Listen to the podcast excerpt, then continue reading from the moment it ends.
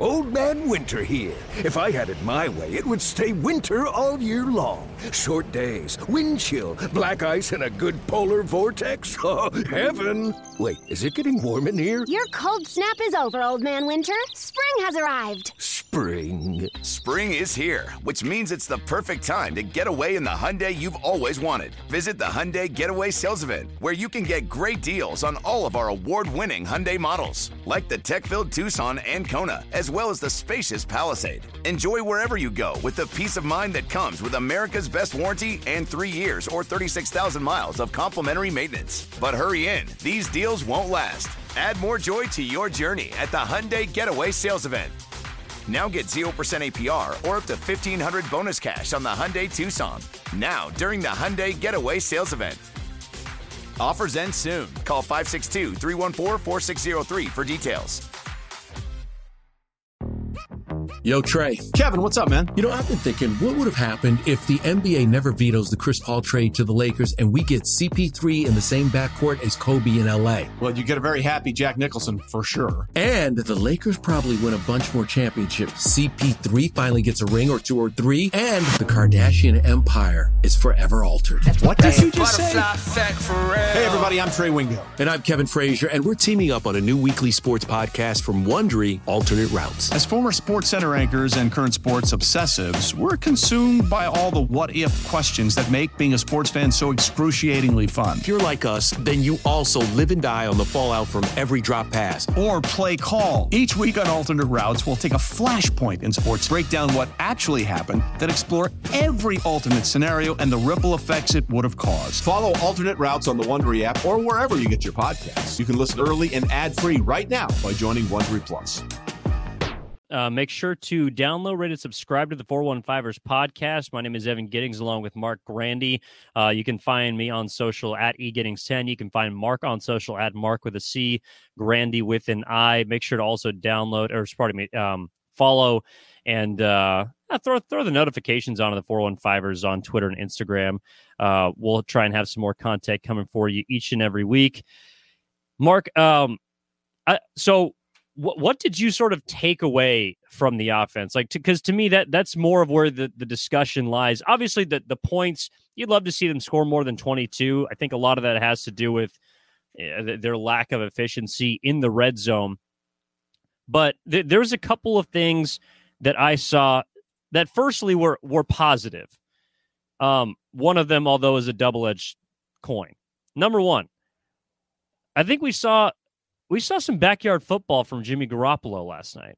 Yeah. We, we we saw Jimmy Garoppolo be able to operate off script. Even Kyle Shanahan referenced it in his post game conference.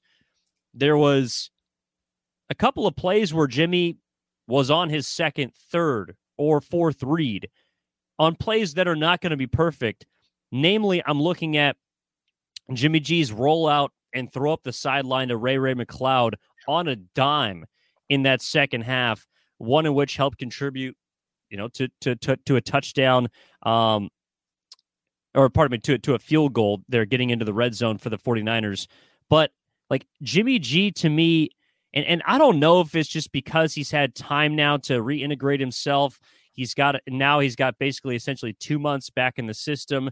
He's feeling maybe physically at his best, whereas you know some guys uh, midway through a season coming off of a bye I, I just like there there's there's even though the numbers were not incredible for Jimmy G, he was just as good as he was against to me the Rams, where statistically he had maybe his third or fourth best game as a Niner. Even though last night's not going to go down among uh, you know one of one of the great Jimmy G games. Like to me, that that's the type of quarterback that you need. That I would feel confident in going on the road in a hostile playoff atmosphere because at least I know he can make a play when his first read isn't there. And he's also got guys now that I feel like he can depend on. Yeah, look, I mean, everyone's going to look at the box score and see zero touchdowns passing for your starting quarterback, Jimmy Garoppolo, and they're going to kind of write it off and say, eh, he wasn't very good. But I mean, the reality is, if this team is just a little bit more effective in the red zone, he easily could have had two passing touchdowns. Again, he didn't. I'm not saying that you should be crediting him for having two passing touchdowns when he didn't, but it was right there. And, you know, the difference between zero passing touchdowns and two in this game specifically wasn't all that wide. And he also had a rushing touchdown. He got in the end zone himself with that quarterback sneak. Uh, by the way, the one thing that Josh Allen can learn from Jimmy Garoppolo, how to sneak the ball, because Jimmy Garoppolo is great at it, and it cost Josh Allen and the Bills a win. Um, but I, I there's think, a lot of things that cost them a win. But yeah, yeah, that, that was that was one of them. And ultimately, unfortunately, bad news for the 49ers because the two seed in the uh, NFC still has only one loss on the year. Um, but I think you you look at Jimmy Garoppolo, you know, 19 to 28, 240 yards, did not turn the ball over, didn't really have maybe a, a turnover worthy throw in this one. None that really stand out to me. There weren't there were some bad throws, ones that weren't on target to his receivers, but not nearly ones like there were against the Rams where it bounced off Jalen Ramsey's chest or, or his helmet or whatever the case was. There weren't those kinds of throws in this game. Uh, he was efficient, he was effective, he took care of the ball, and he led the Niners down the field when he needed to. And he played his best on those third downs, like we previously talked about. Um, so I, I agree with you. I think this is one of Jimmy Garoppolo's better games of the year. And I think in this 49er offense, you can kind of throw out the passing touchdown number uh, just because of the way that this Niner team likes to, to do things. I mean, look at this stat the, the best winning percentage for a quarterback in the Super Bowl era when not throwing a touchdown pass. And this is the minimum of, of 10 starts without a touchdown and playoffs included. And this comes from, from Josh Dubow of, of the Associated Press. Jimmy Garoppolo, without a touchdown pass in a start, is 10 and 2 in 12 career games. That is best in the Super Bowl era. Next best is Lamar Jackson. He's 8 and 3. Jalen Hurts third, 9 and 3 and then you get back into some older guys. Roger Staubach is up there, Pat Haden is up there. Uh, but Jimmy Garoppolo, the best winning percentage by a quarterback without a touchdown pass in his NFL career in the Super Bowl era. That's a wild statistic. A lot of it, you know, is credit to the defense and the running game, but still, it tells you what you need to know about this Niner team. They do not need a hyper effective passing game, an explosive passing game to win games. They need them to pick up some third down conversions. They need them to move the ball a little bit, get an explosive here or there between the 20s, but they do not need this Niners passing offense to be among the elite in terms of quick strike offenses like the Chargers are, like the Chiefs are, like the Bills are. The Niners do not need to be that because of what how they've built this offense. And I think Jimmy Garoppolo is leaning into that. And he is, you know, relatively that kind of quarterback. If, if you're looking for a guy who can move the ball, you know, quick slants out to the running backs between the 20s, he's the guy that can do that. The Niners do not need that elite passing offense, the the quick strike offense through the air, and that's good because that's that's the area that Jimmy Garoppolo struggles. So we kind of see some uh, I don't know that the, the the game plan for the 49ers, you know, kind of revolving around their quarterback, which is how it should work, but isn't always how it works. I think the Niners have kind of solved that uh, so far this year. Yeah, I mean, I think they would they would love to have a, a quick strike offense, uh, but no, they they do the best with what they have, maybe more than than any team in, in football with with Jimmy Garoppolo right now. The, the other part of the offense that I wanted to touch on, Marc, is I, I, I don't know about you, and and maybe I'm just a prisoner of the moment, but even now going back over the last four games, to to me, I I, I feel comfortable saying, especially with Christian McCaffrey now being in this offense and what he does similar to Deebo Samuel, Brandon Aiyuk is the number one receiver on this team. Like he he has established himself as a true number one.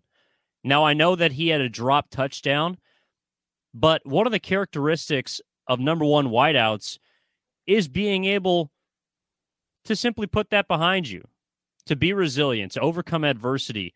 And that was the only slip up he had during the game because, especially in the second half on drives and plays where you needed it, Brandon Aiyuk was fantastic. You, I mean, you, you touched on a couple of plays earlier, but third and longs in the second half, the Chargers 26, third and 10, 24 yards. Jimmy Garoppolo finds him a little bit behind him, almost similar in a sense. I know it's a little bit further down the field, but a similar type catch to the one he dropped in the end zone, he makes at the two yard line. Christian McCaffrey punches it in on the next play. The next drive down, there's a play on the sideline, third and 10 against, I think it was Michael Davis, a guy who runs a 4 3 40. Aiyuk's not going to beat him down the field. He's got to create enough separation for Garoppolo to fit that ball in there. And Garoppolo does. And Aiyuk even draws, I know they picked it up, but he drew a flag on the play, makes a contested catch. Brandon Aiyuk, to me, is a more dependable option at this point. He's a better route runner than Deebo, but I think he's now taking that next step and has over the past couple of games now 80, 80 reception, uh, 80 yards, 80 receiving yards in the last four games for Brandon Aiyuk.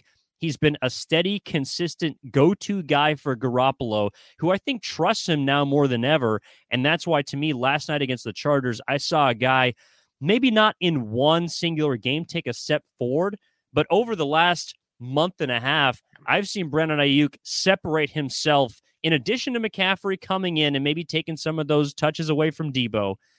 Aiyuk establishing himself as the number one wideout for the San Francisco 49ers. With threats to our nation waiting around every corner, adaptability is more important than ever. When conditions change without notice, quick strategic thinking is crucial. And with obstacles consistently impending, determination is essential in overcoming them. It's this willingness, decisiveness, and resilience that sets Marines apart. With our fighting spirit, we don't just fight battles, we win them. Marines are the constant our nation counts on to fight the unknown. And through adaptable problem solving, we do just that. Learn more at marines.com. Yeah, it's, it's he's been pretty consistent, and you can kind of see him building off of performances. I mean, the game uh, against Atlanta was good. He was really good against the Rams, and, and and this one as well against the Chargers. Seven targets, six catches. The only time where he didn't convert a target into a catch was that one you were you were talking about, the drop in the end zone. Uh, not a perfect throw, but certainly one that uh, uh, Brandon Aiyuk needs to catch. He also had that unfortunate fumble in the first half, which was the only other area where he he made a mistake, and it was a really big hit. I believe it was Derwin James coming in from the secondary, and there was helmet to helmet there, and no flag called. You could argue that if you want. Unfortunately, Brandon, uh, Brandon Aiyuk put the ball on the ground. The Chargers recovered. That though was on an explosive play. I think that was like a a, a 20 yard reception somewhere around there. It, it, turned into a turnover, and and the Chargers got the ball back uh, early in the, in that first half. That was the only other bad moment, and he's really becoming a security blanket for Jimmy Garoppolo. We talk a lot about Jauan Jennings on third downs. Brandon Aiyuk is also becoming that third down guy. There was that one you mentioned just a couple of moments ago, the third and long in the second half, where he he took it uh, 24 yards all the way down to the two yard line, setting up that touchdown that uh, really you know put the Niners out in front in that game in the fourth quarter. Uh, I agree with you. He is becoming this team's go-to guy in the passing game. Deebo Samuel. I mean, you you look at his numbers. Obviously, they're not pretty in, in terms of a, a receiving guy right now. I mean, two catches on six targets. You just look at how often a quarterback is able to convert or connect with his receiver. You just look at, you know, percentage of targets turned into receptions. And, and maybe a part of this is you know, Deebo Samuel getting unlucky. Some of Jimmy's wayward passes happen happen to be going to him. But I think there's something to be said about the fact that when Jimmy Garoppolo targets Brandon Aiyuk, more often than not, they turn into receptions. And that's not the case with uh, Deebo Samuel. And, and even George Kittle's numbers aren't as good in that regard. So Brandon Aiyuk becoming Jimmy Garoppolo's security blanket isn't something I necessarily expected at the start of this season. I think we all expected a a better season from Brandon Aiyuk, but not to the point where you could legitimately say, as the team is five and four after week 10, that he is the team's number one overall receiver. And again, this is not as gigantic of a role as maybe in other offenses because of the running game the Niners have and because of the fact that they can spread it around. Like Aiyuk isn't going to average double digit targets. He's not going to average 100 yards a game.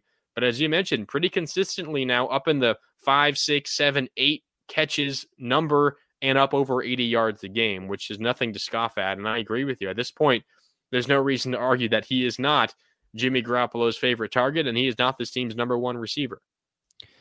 Yeah, and the, the last the last place I want to finish on this episode, it wouldn't be uh, a four on fivers episode without a look at maybe some of the things that that didn't go well for the 49ers. And I know we only have a couple minutes left here, Marc, but I, I am a little curious about some of the the goal to go decision decisions by Kyle Shanahan. Yeah.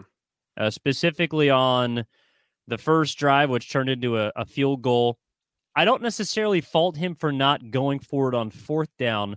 To me, it's more about, I guess, the lack of creativity on third or maybe second down and just stalling in the red zone within five yards, a place where you should, as a run first and a run dominant team, ideally be pretty good.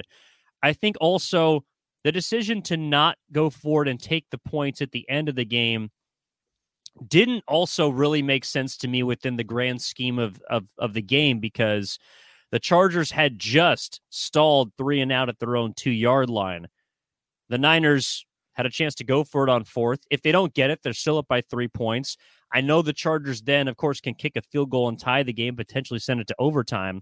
But with how good your defense has been, with the identity of this team, which is defense first, there's just a little bit of some mixed signals to me on how Kyle Shanahan approaches those red zone chances and maybe why the Niners could have left some points on the board. Uh, Shanahan addressed both of those moments post game, and what he said was the plan going into that play, the, the third down plays, after those plays, the plan was to go for it. But on both those third down plays, they lost a little bit uh, of yardage. So he he felt uncomfortable going for it from a little further away. I think both were from the two yard line, essentially. Maybe the first one was a little further back, two and a half yard line, but I think in the book, officially from the two yard line.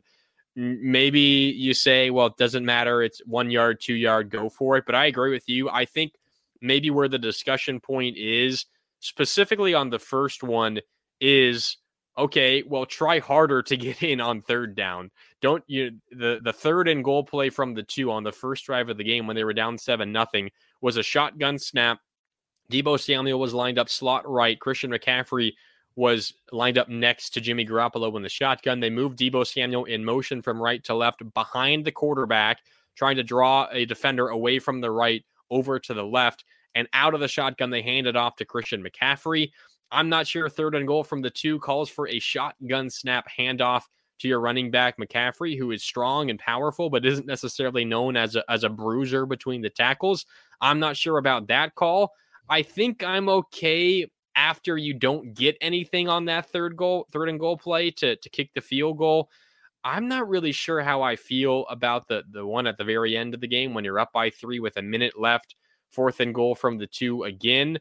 I think you can make the case that both the calls, whether you kick the field goal or you go for it, are, you know, trusting your defense because if you get the field goal, only a touchdown beats you. There's no f- uh, uh, opportunity for a field goal for the Chargers, and you trust your defense to keep them out of the end zone. But if you go for it and you don't get it, suddenly the Chargers are backed up from the two, and you're confident in your defense as well uh, to to not let them get out of the shadow of their own end zone, and, and ultimately Herbert throws an interception, and the game's over anyway.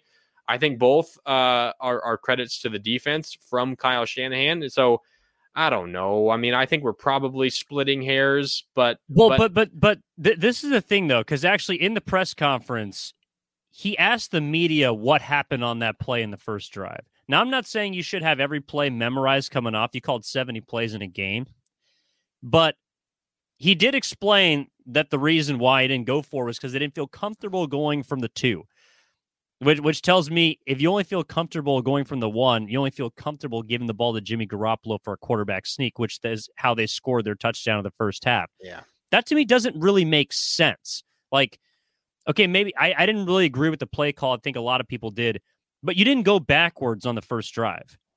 You you you, you stayed at the two yard line and you might have even got an inch further on on the last drive of the game, you did lose a yard from the one to the two. So him saying I don't feel comfortable on the two yard line as opposed to the one, like I like I, I know I know there's like it's a game of inches, right? But to me, it, it it seemed like a little bit. It felt to me in the moment like a little bit of a cop out from Kyle Shanahan, and this is something that has you know, fallen him a little bit this season. The red zone um, offense and inefficiency, settling for, for field goals outside of, you know, maybe a couple of games.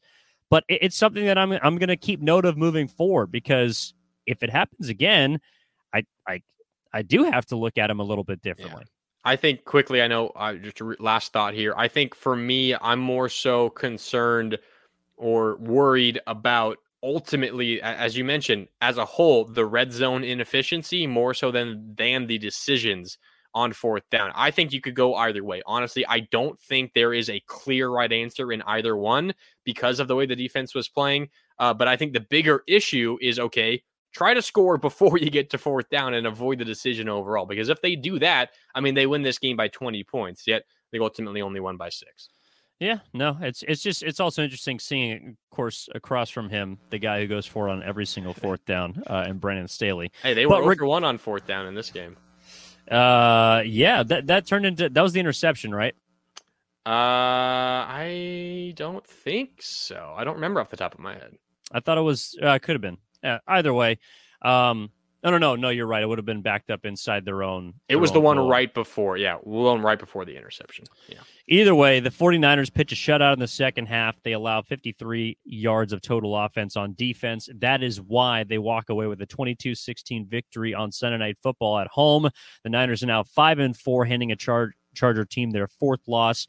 Uh, the 415ers will be back on Wednesday, Marc as this wraps up our Monday Victory Monday episode. Appreciate you all tuning in as always on the Audacy Sports Podcast Network with 95.7 The Game. Download, rate, and subscribe.